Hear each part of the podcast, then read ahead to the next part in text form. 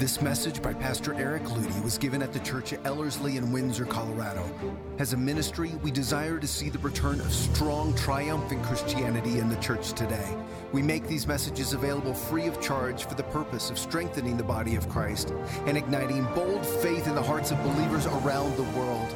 The ministry of Ellerslie is made possible through the prayers and financial support of listeners like you. If you have been personally impacted by Ellerslie's messages, please consider partnering with us as we build world changers for Jesus Christ through gospel-centered discipleship. Visit Ellerslie.com to learn more. Now, here's Pastor Eric Ludy. The new Lego collection. I have boys, and even my girls like Legos. So it's weird, but this is a Greek word. It's a verb. The word is Lego. And I don't think, according to Hudson, this isn't where the Lego company got their term. I guess in, I don't know, what is Lego? Swedish? Danish? It's okay, so it like Let's Play or something like that. I don't know. If Hudson was here, he could. I know he's here. I just don't see him out there. But the new Lego collections is actually, it is a play on words, but it is profound. It really is, because the word is to speak or to say. That's the verb in the Greek. It's a very, very significant word. And if you know your Greek, you're going to know that this is actually the root verb, because Hebrew and Greek are all based in verbs. This is the root verb for what we know as logos or logos, depending on how you pronounce it.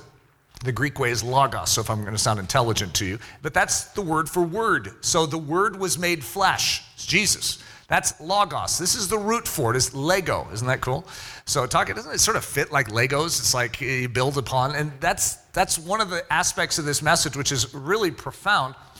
But what at the very beginning, it's going to sound like I'm talking about speaking in tongues. Okay, let me read the subtitle just to make stir some of you up. Understand what it means to have the fires of heaven take hold of the human tongue. Now, when you hear that, immediately we can think of speaking in a foreign tongue, like we see in Acts chapter 2. We see that the Holy Spirit comes and something happens inside of those that believe that are in that upper room, and they begin to speak in tongues that are not their own, and they may not even know what they're saying. They go into the cities of Jerusalem, but other people understand what they're saying, and they're hearing something. They're hearing about the amazing works of God. Okay, so it's not that I'm not talking about that. It's just that I'm going beyond that. Because when you come to Christ, there is a change of ownership in your life. And the significant point of first occupation, in other words, the signal, when you set down that flag of owned property, new soldiers come in, they take a territory, they stick down the flag of occupation. It's like for us as Americans, like the American flag goes down to say, this is now belongs to the U.S. of A. And that's the big moment of triumph. That's actually what euangelion really means, which is the term we use for gospel. It's the joyful proclamation of claimed territory. Boom! God has now claimed this territory. And the first signal, that flag in the human life, when this territory, the human body, is occupied by God Almighty, as he sticks down a flag, he grabs the tongue. That's how it starts. He says, this is now my body. And he proves it by taking the tongue. Okay, now that's what I'm going to walk through today, because how we utilize our tongue is of the utmost importance in the kingdom of heaven. Now I'm going to create a scale, a gradient scale. Like if we were going to say 1 to 10, right? And we're going to put the 0, the 1 way over here. And it's a beginning, it's a new formation of thought in your life. You are encountering the kingdom of heaven, but it's dim at first. You're not fully seeing that much of it, but you see enough to be dangerous, enough to turn your life over to Jesus and say, this is his. And so in the very beginning, the tongue is occupied, it's taken by God, but it oftentimes is exercised in speaking mysteries, groans, foreign tongues, like speaking in tongues. It's oftentimes the very first signal of God taking over a life. But then it moves into, so say number 3 here, there's other exercises of this tongue that God intends. Now we get all the way up to like 8, 9, and 10. Teaching, preaching, evangelizing. So you notice that I skipped a whole bunch in between here, like 3 through 7. That's what I want to talk about today. In other words, I'm not talking about speaking in inarticulate tongues or foreign languages, because I'm not against it. Any of you that have ever have followed me for a while, no, I speak in tongues, even though I do not run a church that necessarily expects that that is the norm always, or that it is a necessity. I'm a big proponent of it. It's had a huge impact on my life, and it has helped form 3 through 7, and ultimately helped me with 8, 9, and 10. In other words, the functionality of a very clear word coming out, mystery all the way to great clarity. When you're leading someone to Christ, when you're preaching the word, when you're teaching the word, there is something at a very higher level this tongue is being used for.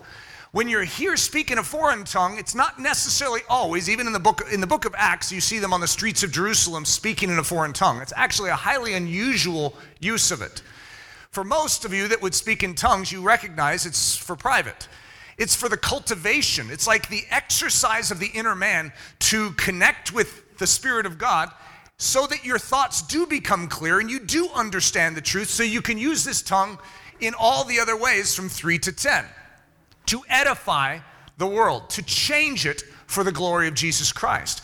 So we have this in-between territory, 3 to 7, that I'm going to cover as we walk through this, which is gonna maybe seem a little odd because most people never talk about this. I shouldn't say never, it's just at the level I'm about to talk about it. But most of this has to do with prayer.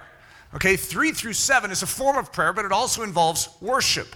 It involves the use of this tongue to actually take these mysteries and begin to make them known in this world, but not always public, sometimes public, but it's the formation of that truth so that it's beginning to crystallize so that we are made ready to deliver what we have to a dying world.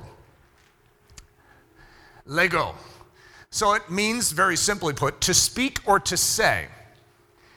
So to lego is to reveal something and make it known through the use of words, to set forth in language and make it plain, to say it, speak it, teach it, exhort it, advise it, command it, direct it, call it, or tell it. When someone gathers words together and arranges these words into an intelligible logical formation and then expresses these words through speech, this is the idea behind this word. So, rather important word, right? If you don't have this, you don't have much. The entire Bible and the history of what we understand as the gospel of Jesus Christ and the unfurling of the Messiah come to this earth is all done this way. So imagine a man in love, and there's this attractive girl, and he has a desire to woo her heart and to have her fall for him. I mean, it's a great moment, right? Can't you hear the background score with this? So how does he communicate the idea of this attraction? So he has a longing, he has a passion, he has a heart. What does he do? So his father says, "Son, you just need to let go." So that's a play on word. It was just having fun with it, because that's what his father does say. You need to let go. But what does that mean? That means you need to speak, right? You need to say it. So, but the son has other plans. He tries various new and novel methods to communicate his growing affections. He tries using facial expressions. I don't know that I should even try showing you what those facial expressions would be. That's where the smoldering gaze comes in, and he tries using grunts. Okay, you guys can make your evaluation if you think this is gonna be effective, especially the young ladies in here. It's like if a man's trying to win you, just evaluate if this is gonna be effective. He tries creating different smells, good and bad ones, and wafting them her way in a sort of Morse code. He tries throwing rocks. He tries pulling hair. And in a last-ditch effort, he tries crying. It's interesting, but a man has been gifted with something that if he doesn't wield it, it doesn't effectively communicate. You see, God had a heart. He loved us so much that he gave something. He spoke. He spoke very clearly. He legoed. Isn't that an amazing thought? You see, this is how you communicate the depths of what's inside of you. God designed us to lego. It's only logikos. So that's Eric playing around with the Greek. You see, logikos is an extension of the word lego, and it means logical. Okay, that's actually how Paul even uses it in Romans 12. He says, okay, guys, this is your logical means of service, your logical means of worship. If this is true, then this is how you should respond. So we need to lego, guys. Use this tongue to speak that which otherwise could never be seen. There is an unseen realm up there. And for whatever reason, God has awakened you, and that great mystery has begun to dawn on you. And as you've exercised it, it's become clear. Now speak it. Use this tongue for the glory of the King. God designed his creation by the spoken word and around the spoken word. So I'm going to give you even a more clear description of that. God designed his creation by Jesus, the Word, and around Jesus, the Word. You see, when you speak, you lego, what you've spoken is logos. It's word. So God legoed, and what was produced was logos. This is how the world came into being. It was created by Jesus Christ, who is known as the Word, the Logos. And what does it all reveal? It reveals the Logos. It's all built around that. So this is a crucial dimension to how God has set up his infrastructure. This tongue, the action of speaking, of saying, is extremely important in the entire fabric of his creation, the way he designed us when he built us in his image. He said, this tongue matters. How this tongue is used is of great import. The gospel in Lego. God did Lego and created everything by his logos, and it is only logikos for us to logizomai, the work of the logos, our own. Eric's just showing off here a little, okay? That's all I'm doing. You see, each of these words are critical in understanding the gospel. I just shared the gospel with you in Lego. Isn't that cool? Now, you don't know maybe what those words mean, but you know that Lego is to speak or to say. So God did speak and say, and he created everything by the word, Jesus. And it is only logikos, logical, for us to logizomai, which means to reckon, to believe, to take something as our own, the work of Jesus. You see, this is the gospel, and it is all based on this idea that God did speak, he did reveal, and it is only logical that you would believe that which he revealed. It's actually how this word is used. This one verb is the cornerstone of not just the gospel, but our interaction with it. The Lego of Adam, the speaking of Adam. So Adam, something goes wrong in Adam. God created Adam to reveal his glory. But when Adam defied God, he disobeyed God, Adam was twisted. He was perverted. He's no longer what God intended him to be. And the first signal of that is this tongue of Adam no longer is speaking what it's supposed to. And as a result, the world is darkening. The relationships of Adam darken. Everything is sort of in a foul place now. James 3 describes this. But the tongue is a fire, a world of iniquity. The tongue is so set among our members that it defiles the whole body and sets on fire the course of nature, and it is set on fire by hell. For every kind of beast and bird, of reptile and creature of the sea is tamed and has been tamed by mankind, but no man can tame the tongue. It is an unruly evil full of deadly poison. With it we bless our God and Father, and with it we curse men who have been made in the similitude of God. Out of the same mouth proceed blessing and cursing. My brethren, these things ought not to be so. Does a spring send forth fresh water and bitter from the same opening? It is not appropriate for this tongue to be used in Adam, the way Adam would use it, which is set on fire by the fires of hell, and to have it also supposedly set on fire by the fire of heaven. You see, in the book of Acts, we see something, and God is taking the tongue of men and he's setting it on fire, but with a different source of fire. He's setting it on fire by the Holy Spirit, no longer by the fires of the flesh. The desire to be self-justified. You know how many of us have misused this tongue? We could all raise our hand, but I might as well just say every one of us would need to raise our hand to acknowledge that we have misused this tongue. It is extremely easy to misuse this tongue. And it's fascinating, but it's extremely difficult to use it properly. We can know that we're supposed to proclaim the glory of God in this dying earth, and yet most of us keep our mouth shut. And we know that we're supposed to keep our mouths shut when we're offended and when we really want to say that juicy insult, and yet we speak that freely. What is wrong with us? We're exactly opposite of the way we're supposed to be, and that ought not to be. You see, the basis of Christianity is a transfer from the tongue of Adam, the Lego of Adam, to the Lego of Christ, where we begin to utilize this tongue or allow our tongue to be utilized by the Holy Spirit to speak His words instead of our words. Our words are not what will change this world. It is the words of Christ that this world is dying to hear. Adam's Lego or Christ's Lego? Adam's speech, the way Adam would say it, or the way Christ would say it?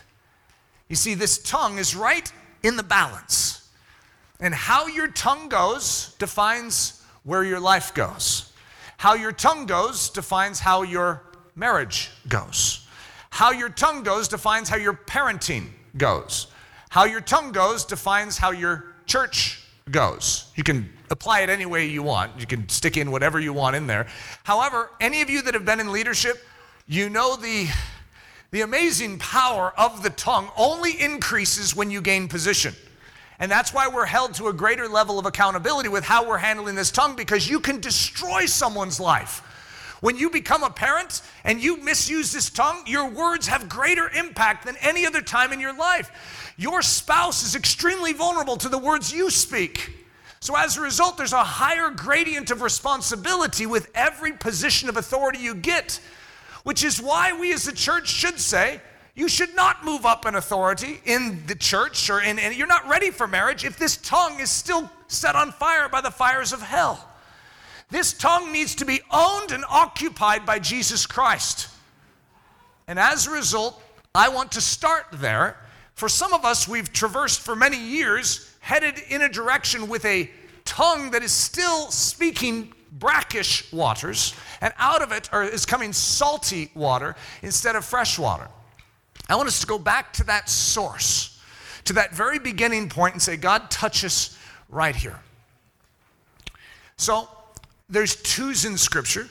I know many of you have heard me say this, but for the sake of reminders, there's twos, a first and a second. Adam is a first. Jesus is called the last Adam, or the second man.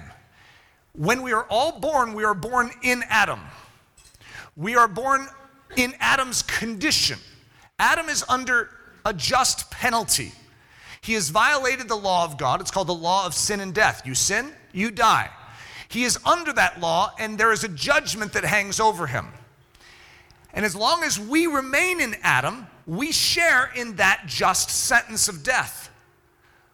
But Jesus has come. The second man has come and has made a way that if we believe in him, we put off Adam and we get inside of Christ.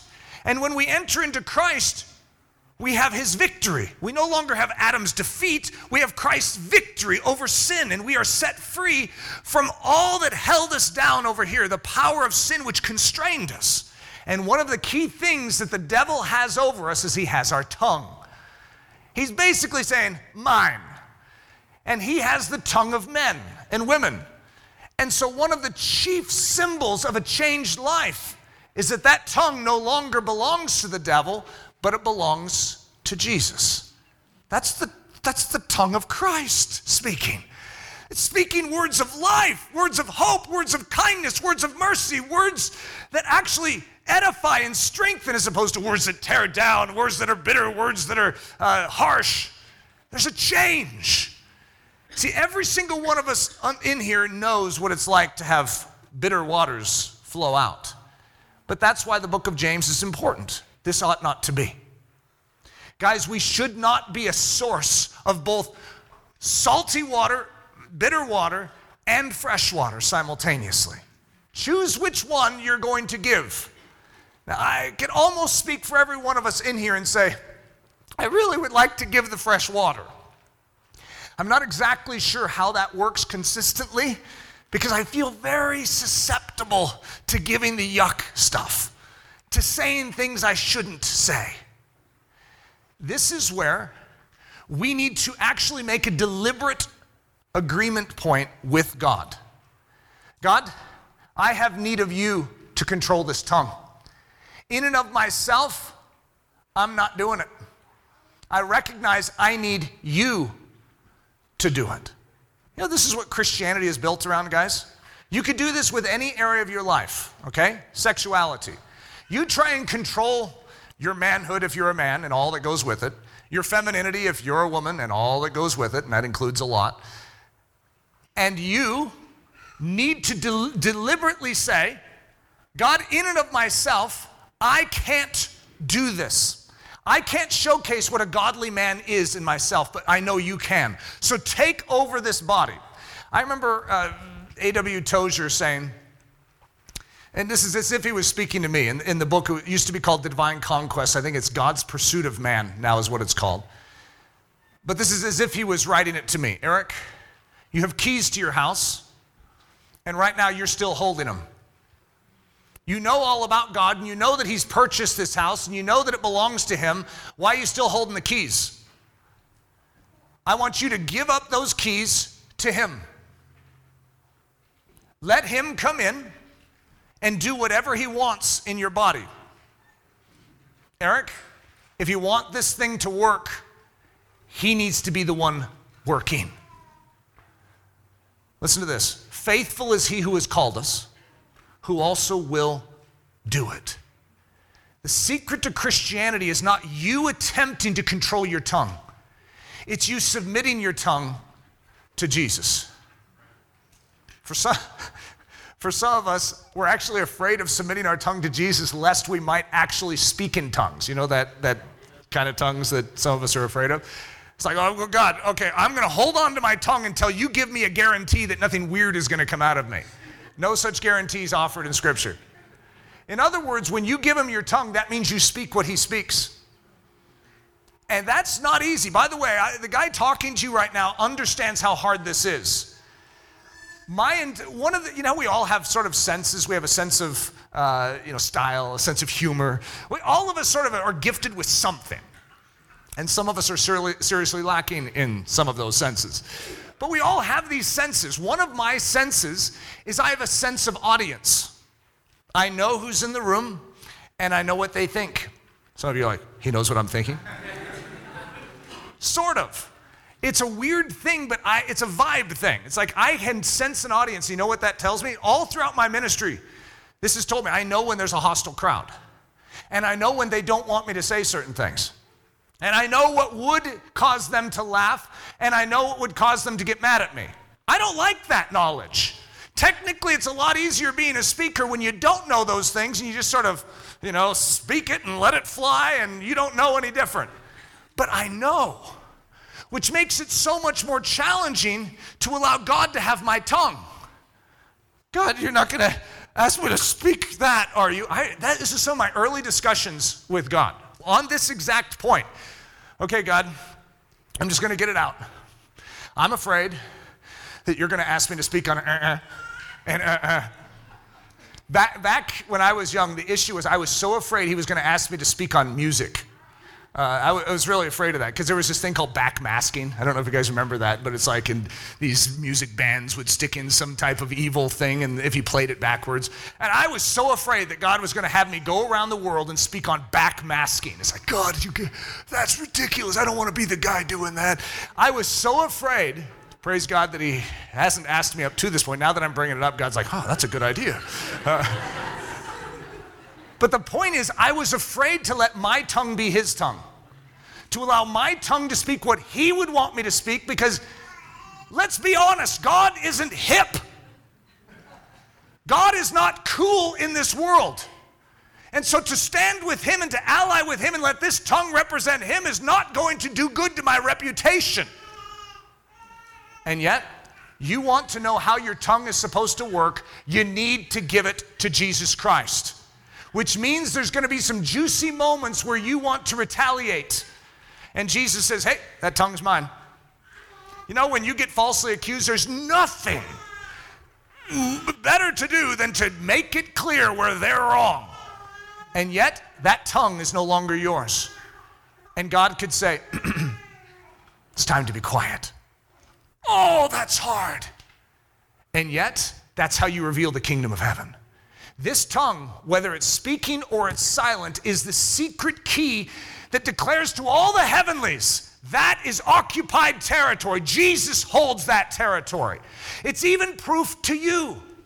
When you find yourself holding your tongue where you'd usually be very obnoxiously loud, you recognize God is doing something in my life. When you find yourself speaking boldly, like in the Philippines, in front of a big crusade, and you're not the sort of person that would typically do it, it's a signal that God owns you. Why am I doing this? You ever come up to someone on the streets, Fort Collins, and just start saying, hey, do you know Jesus? That's not normal for this tongue, right? And yet when you see yourself willing to do it, it's actually a signal of life inside of you. This is occupied territory. Adam's Lego or Christ's Lego? Which speech are you choosing? You have to transfer from the kingdom of darkness into the kingdom of light. You have to repent and put off the old behaviors. The old way of speaking no longer fits us. It is not befitting to us that are believers. It doesn't fit into this model anymore. That's not right. Christ must have our tongue.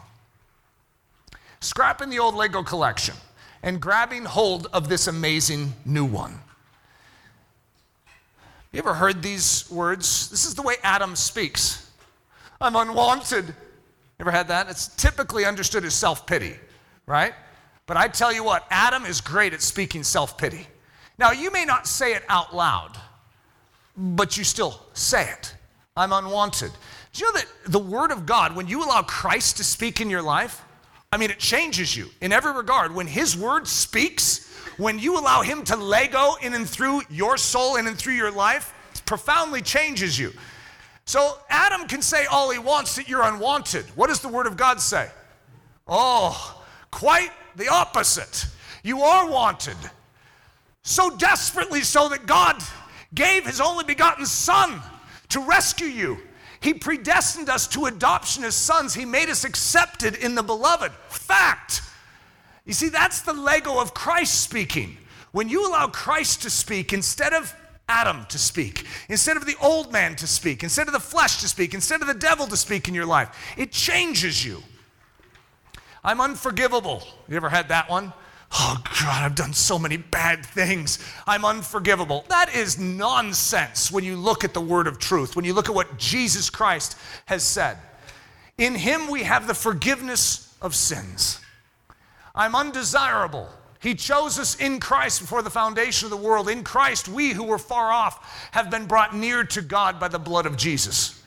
We are no longer strangers and foreigners to the household of God. We are fellow citizens with the saints. We are now of the household of God. We are not cut off. The Lego of the twice born, the way we speak, the way this tongue now works. Because when I say that we speak with new tongues, we immediately go to the version of speaking in tongues that is oftentimes associated just with the charismatics. Here's what I want us to expand our understanding on. If you don't have a new tongue, you don't have a new life. It does not mean you have to speak in a foreign tongue, a foreign language, but you need to have a new tongue. This tongue needs to be the tongue of Christ. It needs to speak what He would speak, boldly as He would speak it. The Lego of the twice born. Acts 2. And suddenly there came a sound from heaven as of a rushing mighty wind, and it filled the whole house where they were sitting. Then there appeared to them divided tongues as of fire, and one sat upon each of them. And they were all filled with the Holy Spirit and began to speak with other tongues as the Spirit gave them utterance. And what did they speak? If you skip forward to verse 11, what did they speak? They spoke the wonderful works of God. You see, this new tongue that is coming in, I'm not saying it cannot speak in a foreign language, a language that maybe you wouldn't understand or someone else, no one else in this room would understand. However, whatever tongue is being spoken in the chief form that I want you to understand is that it is speaking the wonderful works of God. It is speaking to the glory of God. That is occupied territory. The tongue set on fire by the fires of heaven. So I don't know much about combustion engines, but this is sort of like it. You're either going to be set on fire by the fires of hell and be producing, with this tongue, things that kill and destroy. or you're going to be set on fire by the fires of heaven. And it's going to carry this life. Though it is the smallest member of the body, it's like a rudder on the ship, and it's going to steer the entire course of your life. So what would it look like, a tongue that is set on fire by the fires of heaven? Well, here's some attributes. It's humble. This tongue does not speak with pride. It is willing to be silent at the very moments that it wants to defend itself, and it's willing to speak difficult things that would even make this one look bad, like confessing a sin, for instance. It's humble. It's willing to agree with God. It's willing. That's a big one for many of us. Many of us have a tongue that's like, okay, I love Jesus, but I'm unwilling to speak about Jesus. I'm unwilling to confess my sin. I'm unwilling to ever encourage people that haven't already encouraged me. Look, I'm willing to say certain things, but hey, there's certain things I'm not willing to do. You see, the tongue set on fire by the fires of heaven is a tongue that's willing to say, yes, Lord, this tongue is yours. It's loving. Every single thing that comes out of this tongue is full of love. It's motivated by love. It's kind. It's truthful. It doesn't speak lies. It speaks truth. This is the new tongue. It's merciful. It's encouraging. Now, there's actually a whole bunch of things we could put in there. That's just a sampling to sort of get us going and understanding that God desires to transform us in how we use this. Every single one of us in here probably has a degree of conviction already just in bringing this up, because we are so susceptible to allowing in that salt water in and through this thing known as the tongue. And we have hurt the people closest to us. It's funny because you can gather in church and be extremely nice, but then you go home, and when you're around people that you're familiar with, they get more of what you really speak like. And here's what I would like to say. I would like to touch that exact issue. I would like us to be the best with those that we are close to.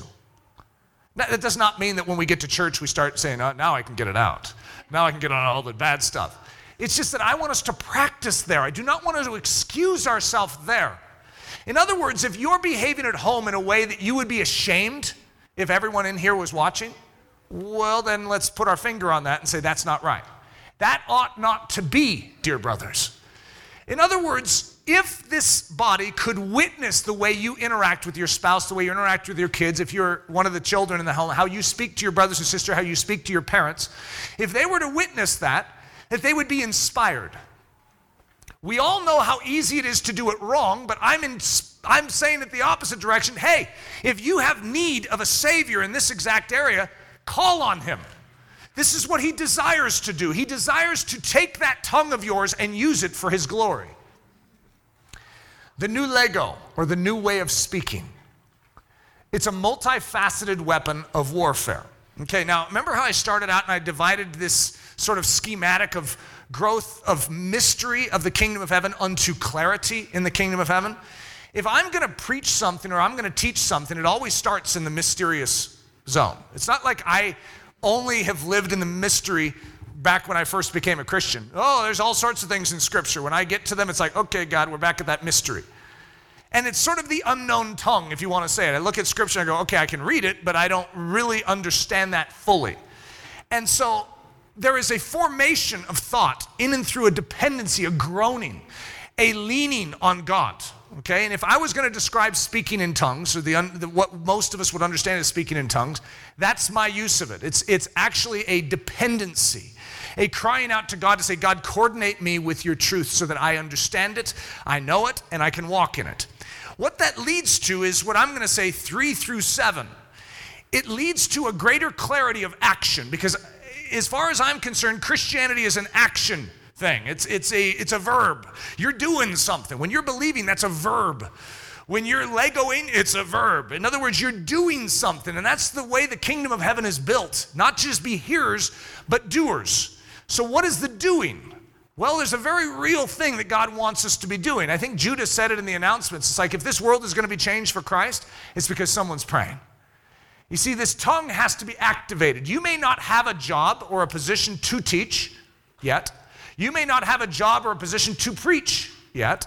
You may not have a job or a position or that you actually know of yet for evangelism, even though some of you are like, hey, you could be doing these. That's right, you could. I'm just saying there is a formation that takes place in us so that we are prepared to give something clear, to give something competent, to give something sharp, like the Word of God itself to the world that's dying around us. And that's in this 3-7 zone. And I'm going to say this form of speaking is a multifaceted weapon of warfare that, if wielded by the Holy Spirit, is unstoppable in its requests, undeniable in its claims, and unbeatable in its commands. 2 Corinthians 10:4. Now remember, I said that I'm weaving together two key themes. One is spiritual gifts, and the other is the spirit war. Very difficult to know how to coordinate, but I'm going to say that if we're going to function together, I want us to function together towards a common end. In other words, I don't want us to just remain. For instance, when I talk about spiritual gifts, if all of you think, well, we're going to finally speak in tongues in here, I actually don't think that speaking in tongues is the chief operation of a church. I think what we typically are going to do in a time like this is we're going to be teaching, we're going to be preaching, so that we can all go out better equipped and inspired to share the gospel. But 3-7 is something we share together, where we are exhorting one another, we're cheering each other on. See, this is where I want to begin to exercise something more, which maybe begins to activate some of that which is inside of each of us practically. The weapons of our warfare are not carnal, but mighty in God for the pulling down of strongholds. What in the world are those weapons? There's a lot more to this than what I'm going to give today. Like, for instance, obedience. Obedience could be a weapon right there. I'm not going to mention obedience, even though it's an obvious weapon. How about sharing the gospel? Yeah, preaching, that could be a weapon. How about going out and just coming up to someone and saying, hey, I love you, brother? Yeah, that could be a weapon that could actually disarm that enemy resistance in their life. So all of those things are, yes, weapons, but there's very specific things I want to bring out today that maybe are not normal things to bring out. The human tongue, a strange sort of weapon. Now, it's funny because when I say the tongue is a weapon, you all know what I mean by that. However, we know what it means in Adam. We know what it means to have the tongue actually harm people, but do we know how the tongue is meant to be used by God as a weapon for His work? It's a strange thought that one of God's chosen vehicles is this tongue, if not His key one. He takes the weakest member, the smallest member in our body, and says, that one. I'm going to choose that one to do great things. Yeah, that's what He's done. He's chosen this tongue. When this tongue gets taken hostage by the devil, it's powerful. And it's just a little guy, this little tongue thing. It's not that big. And yet it can destroy. I mean, Karl Marx, of course, you would say that, he wrote it out, but his manifesto, his statement on what Marxism was and ultimately communism, one guy communicating, and it literally took down nations, killed hundreds of millions of people. Okay, that's power. That's a power that we wish he wasn't wielding, but it's set on fire by the fires of hell. What happens when the same ability to Lego, to speak, to say, is gained by the Holy Spirit? One man, one woman can change the world. That's the vision I want you to catch. I want you to recognize that, yes, it's a dangerous thing to give your life over to Jesus, to say, all of me belongs to you. And whatever you see fit to do with this as your delivery vehicle, you do it. This tongue is where he starts. That's why most Christians start with confession of sin. And then how about baptism with confession of faith? This is where it all begins. They say, God is right and this behavior was wrong. But I believe what he did on the cross was for me, so I don't just confess my sin, but I confess my faith in him, that when he died on that cross, I shared in that death. And that when he was buried, my old man was buried. And when he rose again to newness of life, I now have a new birth in Christ Jesus. I am a new creature. And when he ascended to the right hand of the Father, I am in him, seated in heavenly places. He's brought me near to the Father. And now I ask the Father, in the name of Jesus, for His Holy Spirit to live inside of me, so this life I live in this body down here on this earth can function as it's supposed to function, not by my ability, but by His. And that is the great secret of how Christianity works. Hudson Taylor called it the exchanged life. It's not me attempting to control my tongue, me attempting to control my sexuality, me attempting to live out Christianity. It's Christ in me living it. But to do that, you have to give these things up. You have to give up your body. You have to give up your time. You have to give up your right to defend yourself. You have to give up your right to speak and sound intelligent to everyone around you. Paul says, I'm idiotes to the world, which is where the word idiot came from. He was willing to become a fool. He was willing to become an idiot in the perception of the world around him so that his tongue could be used by God to speak. So I'm going to go through the history of war, and what you're going to see, weapons of the Revolutionary War, muskets, pistols, rifles, long knives, bayonets, tomahawks, axes, swords, sabers, polearms, and cannons. All right, now some of you are like, what does this have to do with anything? Well, let's move on. Weapons of the Civil War, rifled muskets, breech loaders, repeating weapons, field guns, artillery, early grenades, early machine guns, knives, swords, and ironclad warships. What you're going to see in the history of wars, there's a constant development of weapons. And, I mean, I'm only going 150 years, but you get up to World War I, rifles, machine guns, flamethrowers, isn't that a cool statement, mortars, artillery, poison gas, tanks, aircraft, and submarines. There's a constant development. Now here, I'm just contrasting this with something. The ever-powerful weapons of heaven's war chest. They're the same, they have the same power today to effectively bring the glory of Jesus Christ to this earth as back in the day. There is no migration, there's no novelization of his warfare. Same tools that Paul used work like nuclear weapons today. Same tools. There's not an evolution of weaponry in the kingdom of heaven. When you read the scriptures, you get the best stuff. We have been dished out everything we need for life and godliness. And the word of God is the same today as it was then, and it'll always be. This is the weapon of our warfare. This is how it works. And so the reason I'm saying that is because if you study warfare, there's a constant progression. They're always studying how they can do it better, how they can kill more people with one shot, with, you know, the most efficient way of doing warfare. For us, we have it. The General of Generals has given us exactly what we need to do to change the world. There is no need to modify it, no need to improve upon it. It works. Weapons of the Heavenly War, around 33 AD, because no one exactly knows the year in which Christ died. But, you know, for argument's sake, we'll just say 33 AD, right? To present day. Here they are. Now, this is not the full list, but I'm going to show you how this tongue can be wielded. Now, part of this came out of my study on the Spirit War. A month and a half ago, I gave you guys a message called The Strategy of War. Very significant message for me, but I'm wrestling with something. And that is, in battle, not everyone does the same thing. And I see that. Just like, and I've used the term, you know, I've used the metaphor, or the analogy of football, probably too much in here, because some of you immediately start to fade out the moment I start bringing it up. Football makes total sense to me, and that's why it's so hard for me. I grew up studying football. I knew everything about football, but it's a team sport. It's not like tennis. It's a team sport. In other words, when you go out, you recognize your position in a team, and you know what you are supposed to do. And there's a play, and every one of you in that play has a different role to carry about the same end. You follow me? This is exactly the same with war and battle. You're all doing the same thing, but you all have a different role. For instance, if you're a tank driver, it's very different than being a marksman.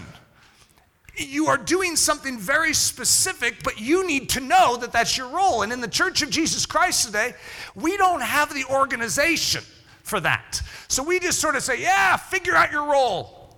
And they're all like, okay, we bounce on our toes and go, good. Yeah, we have no idea what our role is. If we were a football team, we would stink. Because we would get out there and we'd sort of go, what do you do with this thing? I think we're supposed to score a touchdown. Okay, how do you do that? Well, you need to know the line of scrimmage. You need to know that you have an enemy, and their entire goal is to stop your forward movement. You need to understand where you fit in this and how you handle that ball, because some of us don't handle the ball. What we do is we block for the person that handles the ball. Some of us have to be ready to catch it because it's coming our way, and if we're not ready, if our eyes are shut, if we're sitting there just sort of doing snow angels in the on the turf, we're not going to be ready. In other words, there is a need for engagement, but all of us need to be wide awake. We need to know the play call. You follow me? So this is why these things are stirring inside of me, because I know personally how to do what I'm teaching you. What I'm struggling with is how to do these things in a body. And you've heard me say that maybe a few times, but that's my great perplexing issue. Because there's an idea inside of me, it's like, why don't I just let everyone do what I did, which is just sort of figure it out. I've had to figure these things out. And I know that if you just follow the Holy Spirit, he'll help you figure them out too, but that doesn't mean we're working together. I have a genuine desire to be a team, to be an army, to actually understand the strategy of God, or if in football terms, the game plan, the actual call of the play, so that we move in harmony and agreement with one another. If one of you needs blocked, I block for you. If the ball is coming my way, I'm ready to catch it. If I'm throwing the ball to you, you're alert. Hey, buddy, 88, get your eyes open. It hits you. You know, have you ever seen a ball get stuck in someone's helmet? I like throw it at you. John Elway's out. Well, start running. There is a need for us to be aware. When we show up at church, most of you are used to seeing us play a little football on the stage, catch, you know, back and forth, as opposed to all of us engaging. Now, here's the amazing thing about our church. We are doing this. I would say in the beginning forms, like even what was happening this past Friday, what's been happening at the International House, what's happening in the jail, all these things is actually the movement of the body doing it. All of these ministries for children, the different things that are taking place, this is all the movement, and you guys are the ones participating in it. So what I have just a desire for is more of that to an increased degree where there is a oneness in our movement, as opposed to some of you are like, you know what, I'm tired of waiting around for this church to sort of get their act together, so I'm going to go and do this. That's the latent frustration that just exists. Because we're a church that is having a tough time getting our act together, if you want to say it that way. If you're part of the leadership, you know why it's hard.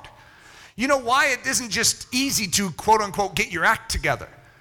It's hard to know how to biblically move a body into position. How do I figure out who the wide receivers are, who the tight ends are, who the linemen are supposed to be, who the fullback is supposed to be, who the quarterback's supposed to be? How do we define these things? How do I know what your spiritual gift is? How do I figure that out? Do I just pray and say, God, what is their spiritual gift? Or do I come to you and you say, here's my spiritual gift? I go, okay, I need you over here then. You see, in football, it's a little easier. All right, we got a tall, lanky guy who runs fast, weighs about, 180. We're going to stick him as wide receiver. Okay, we got a big, huge guy, about 700 pounds, doesn't move at all. We'll make him the center. It's a little easier because you can measure things that way. We're a funny body because our strengths are internal. They're not always external, especially spiritual strengths. Some of you have natural giftings which give a giveaway at a certain level, but then you have spiritual giftings which aren't obvious at first blush. You have to get to know people to know how they're built. And that's part of what the body of Christ is built on, is time spent. Well, it's easier said than done. And that's why it's easier to have smaller groups than a bigger group. And it's easier to exercise some of the things we're talking about in smaller groups than it is in bigger ones. Because in a bigger one, you're just going to pick a few people that are obvious, and you're going to put them in charge, as opposed to if we break up into smaller groups, we can actually figure out how to do this. When we do our early morning prayer in here during Ellerslie, we have discovered certain things that are extremely powerful.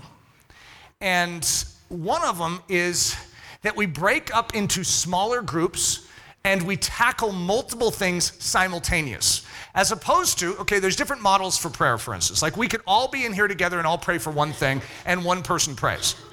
The rest are in agreement going, amen, amen, amen. And that's perfectly fine. That's a perfectly valid form of prayer. But there's an efficiency issue, especially when you see how many things we could be praying for. So one of the things that we've done is we'll oftentimes streamline. It's an efficiency issue, yes, but we'll break up into smaller groups and we'll all have a task.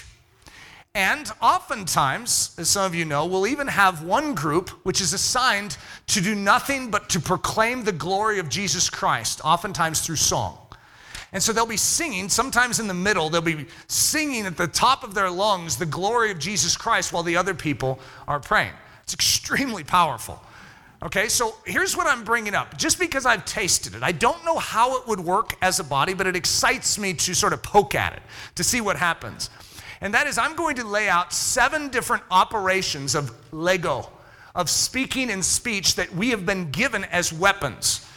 And if we were to all get together and, just like in a military movement, just like in a football game, have a role, and we know what we are going after, and we were to do these things, I don't know, it just gets me smiling.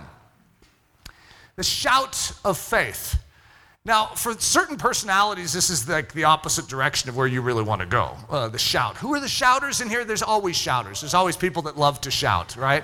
They're usually the ones that go, amen, amen, hallelujah. Those guys are shouters. Now, I'm not a shouter. Like, have you ever had it where the speaker will say, can you look to the person next to you and say this? I'm always, like, reticent to do it. I always want to come up with my own thing, sort of rebel. It's like they tell me to say, tell them you love them. And I'm like, hi, how you doing today? I'm going to do something a little different just to throw a curveball at it. So I don't know if I'm a shouter, okay, by nature. But there's another term for this, the song of faith. In other words, there is a need for the use of the tongue to speak things, but not always in a normal sentence structure, but sometimes in poetry, sometimes in what's called a spiritual song. There is a song, a resounding song that is meant to come forth from us as believers. And I'm going to say that this is actually a tactical thing in this war. It's the purposeful, proactive declaration of faith through praise, worship, thanksgiving, and rejoicing. One of my favorite scriptures on that is Psalm 100. Make a joyful shout to the Lord, all you lands. Serve the Lord with gladness. Come before his presence with singing. Know that the Lord, he is God. It is he who has made us and not we ourselves. We are his people and the sheep of his pasture. Enter his gates with thanksgiving and into his courts with praise. Be thankful to him and bless his name, for the Lord is good. His mercy is everlasting and his truth endures to all generation. Now, every single one of these things, I'm going to say, even if you feel uncomfortable, what I want you to do is yield your tongue and say, God, if you want me shouting, I'll shout. I've had this happen many times. I remember my first shout. I don't know what my background is, but it's very different than shouting. I don't know how to describe this. I would shout during football games. But in church, I remember my mom, I was cheering at a football game, and my mom said, if you cheered that loudly for Jesus as you do for John Elway, wow, what would happen in this world? And I'm thinking, oh, thanks, Mom, for ruining my football game. But you don't cheer for Jesus. You don't shout for Jesus. So I remember I was out in a field. I went out into a field. Everyone else was in this main room doing something. And so I went as far away from the group as I could out in this field. Looked around to make sure no one was there. And I was, Jesus! I did it. I shouted, guys. Now, I know that might sound like, well, you hear me shout a lot from up here. You're like, oh, it's easy for him. It isn't if it's like random. Okay, so if I'm in my car driving down the road and I'm like, look out the window, Jesus! That's just not, I'm still socially sensitive to the fact that that isn't normal.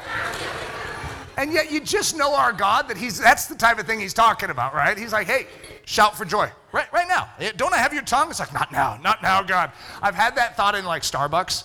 It's like, God, I'm not thinking that thought right now. I didn't have that thought. You don't really want me to do that right now. Jesus! Sorry, I'm just gonna sit down and get back to my work. Okay, so we had the shout of faith. Now we have the proclamation of faith. Now I want you to just imagine that all these things, like a military maneuver, like an offensive team moving down the field, that were all coordinated at the same time. You're going to also notice that a lot of these things overlap, but that's the same with the military. You know that when you are responsible as artillery, you're covering a certain range. The next group of artillery is covering and it overlaps your range. In other words, you're not just going to have a sharp line there. The same is true with these. The proclamation of faith, or also known as the confession of faith, the declaration of Scripture, the clear pronouncement of the facts of God's nature and work of redemption and of our position as believers in it. I, Eric Ludy, am crucified with Christ. I no longer live. The life I live in this body is lived by faith in the Son of God. When he was crucified, I was crucified. My old man is dead. When he was buried, I was buried. My old man is now no longer visible. When he was resurrected, I was resurrected unto a new creature, unto a new life in Christ Jesus. When he ascended, I ascended with him. I am seated in heavenly places in Christ Jesus. All things are under his feet. Now I know, as a believer in Christ, that all things are under my feet. And I have the anticipation and the very clear strength of faith that he is returning for his children again someday very soon. You see, this is a confession or a proclamation of faith. This is the basis of what I build my life on. This is what we build our life on. It is a confession of the most basic elements of what faith is established upon. Behold, God is my salvation. I will trust and not be afraid. For Yah, that's the name, the proper name for God, the Lord is my strength and song. He also has become my salvation. Therefore, with joy you will draw water from the wells of salvation. In that day you will say, praise the Lord, call upon his name, declare his deeds among the peoples, make mention that his name is exalted. So that's called the proclamation of faith. Declare his glory among the nations, his wonders among all peoples. It's a command. The request of faith, also known as the petition, the ask of faith. Now, most of us, when we think of prayer, we think of this. We think of an ask. It is a very real part of faith, but it's one dimension of how we utilize this tongue. See, all of these things, if I were to say, what is this? Would you call it prayer? Not necessarily, but it is prayer. It is the functionality of the church in its engagement with the heavenly realms. We are not necessarily speaking to men when we say these things. We are being prepared to actually effectively speak to men or for others to effectively speak to men. And when I say men, it also means women. So asking boldly in accordance with the Word of God. So what are you asking from? What's your source? What God promises, what he says. And now you're going after it. That could be a soul. That could be something that is taking place politically or governmentally in our world. That could be for foreign leaders, could be for our leaders in our country. It's for the disturbance of souls unto salvation, where they would be awakened, they would be stirred, that the course of events in history would be steered towards God's ends, not towards the enemy's. What are we asking for? We're asking big as the body. We're asking, yes, for individual things in this body, and we're asking beyond this body. As Jesus says with his, remember that cord that he comes into the temple of God and clears out the temple from the money changers? He says, this temple is a house of prayer for all nations. That's what it's supposed to be. We are that body, guys. We are that temple. This is a house of prayer for all nations.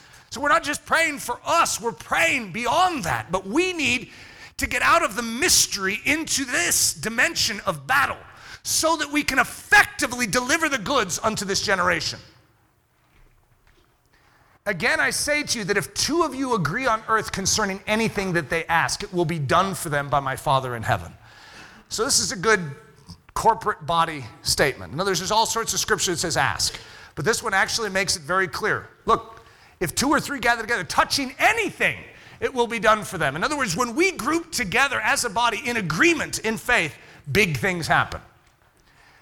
Number 4, the gap fill of faith, also known as the intercession of faith, spiritually identifying in the sufferings of others, voicing their needs before the throne of grace so that they might be preserved and made strong. So this is where we allow God's burdens to be our burdens. When you're in Adam, you don't care about a dying world. When you enter into Christ, not only does he get your tongue, but he gets your heart. And you find yourself strangely burdened for things. Now imagine if a group of 10 of us is together and we say, hey, what's burdening you? When you can answer that question, suddenly we have some raw material to begin to fight for. Because as we live in the presence of God, we're burdened for what's burdening God. In other words, you don't need to just like read down a list of burdens. The Spirit of God can burden you. And when we gather together, we take the burdens of the body very seriously. There could be someone in here right now with a very significant burden. What do we do as the body? We listen to that. Almost as if our big toe is like, what would we do? We'd listen to it. In other words, when the body is speaking to us through burden, we carry that need. And oftentimes this will lead to you crying over people that you don't even know. This will lead to aches and pains in your inner man that make no sense to you in the natural, but are actually gifts to you by the Holy Spirit. Why do you care? Because God cares. And this is how a Christian is meant to function. Imagine if we begin to pray for those that were underprivileged, those that were vulnerable, those that were weak, and we allowed God's burden to be our burden. That's a gap fill. Philippians 1, I thank my God upon every remembrance of you. This is Paul speaking. Always in every prayer of mine for you all, making request with joy for your fellowship in the gospel from the first day until now, being confident of this very thing, that he which has begun a good work in you will perform it until the day of Jesus Christ.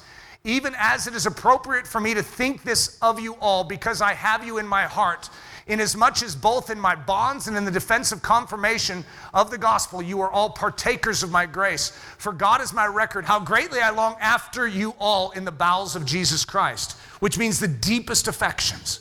Paul was stirred in the deepest affections for the church at Philippi. And so what we see is, again, he's the gap filler. And so he's bringing them up before God constantly. He's aching for them. He knows the challenges against the church at Philippi. And so as a result, he carries that burden. The rebuke of faith. So when I gave the message, the strategy of God, one of the things I was bringing up is this. There's all sorts of terms in Scripture. For instance, binding, loosing, wrestling. We wrestle not against flesh and blood, but we do wrestle. We wrestle against spiritual powers. Tearing down. Revenging is actually a term used to the Corinthian church. It's like, what are these things and how do you do them? Well, I'm going to say one of the overarching terms to describe it all is what we could call rebuke. That rebuke is to deny any more access for that enemy. He has no right. And so as a result, we learn how to fight this battle. It's all rebuking. All that we're doing is nullifying the power of the enemy. We have this, it's called the rebuke of faith. So also known as the command of faith. You were given authority in this realm, and God says, you sort of need to Lego. You need to use this thing, guys. You need to wield it. The devil's getting away with all sorts of nonsense. You're like, I don't know what to do. You need to use the weapons that you have been entrusted. So the tactical binding, loosing, wrestling, resisting, and throwing down of the enemy camp. For though we walk in the flesh, we do not war according to the flesh, for the weapons of our warfare are not carnal, but mighty in God for pulling down strongholds, casting down arguments and every high thing that exalts itself against the knowledge of God, bringing every thought into captivity to obedience of Christ, and being ready to punish all disobedience when your obedience is fulfilled. The stand of faith. We have two more of these. The stand of faith. This is a bold declaration through Scripture of the great and precious promises of God, his triumph over the powers of darkness, and a faith-filled stand in those very promises. So when I use the term proclamation, what I'm saying is this is like a confession of faith. This, the stand of faith, is the delivery of all the promise. I mean, this is the gusto. I always call it immovable. This is like the immovable soul. What's it standing on? Rock. Do you know that rock? Speak that rock. No weapon fashioned against Eric Ludy will stand. You can say, how do you know that? Because the rock has told me. The word of God has stated it. Greater is he that is in me than he that is in this world. If God is for me, then who can stand against me? You see, when you have the promise of Scripture, it makes you stout in battle. It's a stand. You're not going to retreat. There is a flinch dimension to every single one of us. When it looks like the enemy is powerful, when bullets are whizzing, we have a cowardice that begins to come out. And it's called retreat. In the armor of God, there is no armor for the back. There is no retreating in the kingdom of heaven. Instead, we are told to stand. To stand. But to stand, you better have a good foundation. And so, what we do is we repeat that foundation, one unto each other. You need to be reminded. You need to be reminded. When Les and I hit a difficult trial, the first thing we oftentimes will say to each other is, let's get rock beneath our feet. Because when you're feeling unstable, get rock, and then you stand. Therefore, take up the whole armor of God that you may be able to withstand in the evil day, and having done all, to stand.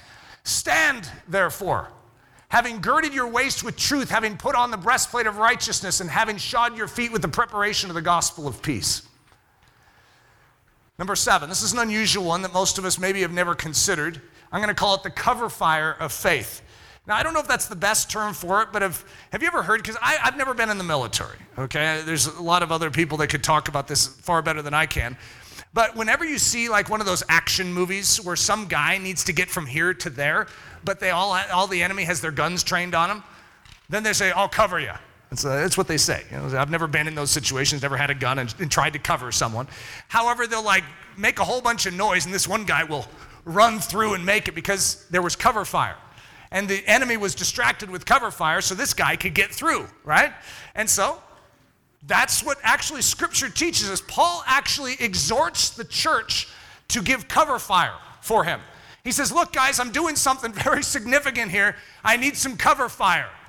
Isn't that just an interesting way of looking at it? In other words, it's different than just intercession for the weak. It's also intercession for the strong. Paul was not weak, but he still needed cover fire. So AKA, also known as the watch of faith, praying for the other people, wrestling, warring, and actively standing. What Dwight is setting up for this Friday night is cover fire. Half the group is going to be back at his house while the other group is going to do ministry. And what's that group doing? Cover fire. Because there's going to be spiritual battle that's going to be awakened in and through that engagement. Praying always with all prayer and supplication in the Spirit, being watchful to this end with all perseverance and supplication for all the saints. And for me, that utterance may be given to me, that I may open my mouth boldly to make known the mystery of the gospel, for which I am an ambassador in chains, that in it I may speak boldly as I ought to speak. Hey guys, don't forget to pray for me, says Paul. Give me some cover fire, guys. Watch for me. You see, there's a lot of activity that I just named. And you could feel a little overwhelmed by, wow, there's 7 actions. And that's not even teaching, preaching, and evangelizing. That's this middle ground. It's not just praying in the Spirit, praying in tongues. It's actually an active engagement with real words that are real clear, that are based on the truth of Scripture that we exercise in here. Why? So that our teaching, our preaching, and our sharing of the gospel would be effective, and that hearts would be changed, lives would be transformed, and the kingdom of heaven would be populated. There's a harvest out there, and it's white, and we need to go after it, but we cannot skip this military engagement. This is where we ally. We join forces together, and we say, okay, this is a lot for one person to do, but it's not a lot for a body to do. You see, if we as a body begin to function together, utilizing the giftings that we have in this use of our tongue effectively, watch out world. Getting the new Lego collection built up. So the Lego, this is in summary, it's the Christ-captured, spirit-controlled, and magnificently honorable tongue, directed to speak with boldness, kindness, mercy, and love.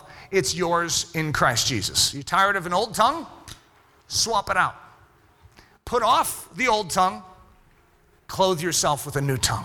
This is a gift of grace in Christ Jesus. The logos, the word of God, Jesus Christ, that which the captured, controlled tongue boldly, kindly, mercifully, and lovingly speaks. So if you have a Christ-captured tongue, what are you going to be speaking? The logos. That's what you speak. You're speaking the glory of Christ. Logizomai. I like this word. Doing precisely what the logos says to do. You know that this is actually a verb that is built on logos, which is built on the verb lego. And so what you have is, listen to this, if this logos is true, what are you going to do about it? If God has really given you this, a new tongue, what are you going to do about it? I say this to my kids all the time. I'm just going to imagine that I set this great meal on the coffee table, and you're hungry. And I said, that's yours. What are you going to do about it? Is this a trick question? No, it's not a trick question. What are you going to do about it? I even hand you a fork. What are you going to do? I guess I'd eat it. That's right. You see, there would be an action. That's logizomai. If the truth of God's word is in fact truth, what are you going to do? I guess I would do it. Yes, that's right. You would do what it asks you to do. You wouldn't just stare at it and go, good meal. Smells good. You know, go to some Bible trivia camp and answer all the questions about it. Well, so one of the ice creams looked, gooey and soft and had a lot of sugar in it, I bet. In others, you could have all the trivia, but you need to dig into it. You need to partake of it. A new tongue is available to you. Take it. Logizomai. So, repenting when it says repent, believing when it says believe, obeying where it says obey, standing where it says stand, resisting where it says resist, loving where it says love, and legoing when it says to lego. Logikos. It's the obvious, logical, reasonable next step if the logos is really true. So it's only logikos, guys, that if you have a new tongue awaiting you and you hate your old tongue and you're sick and tired of what your old tongue is doing, and by the way, don't think of the people around you. That's what happens, especially family members are nearby. It's like, this person really needs to hear that one. Every single one of us, don't think about anyone else in this. I want us to think about our tongue. If you know that you need fresh water coming out of your life, then I want you to repent and believe. I want you to give up your old tongue and say, God, I want a new tongue. I want your tongue.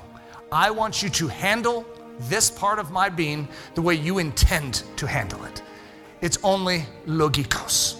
It's obvious, it's logical, it's reasonable, and it's the next step if what the Word of God says is really true.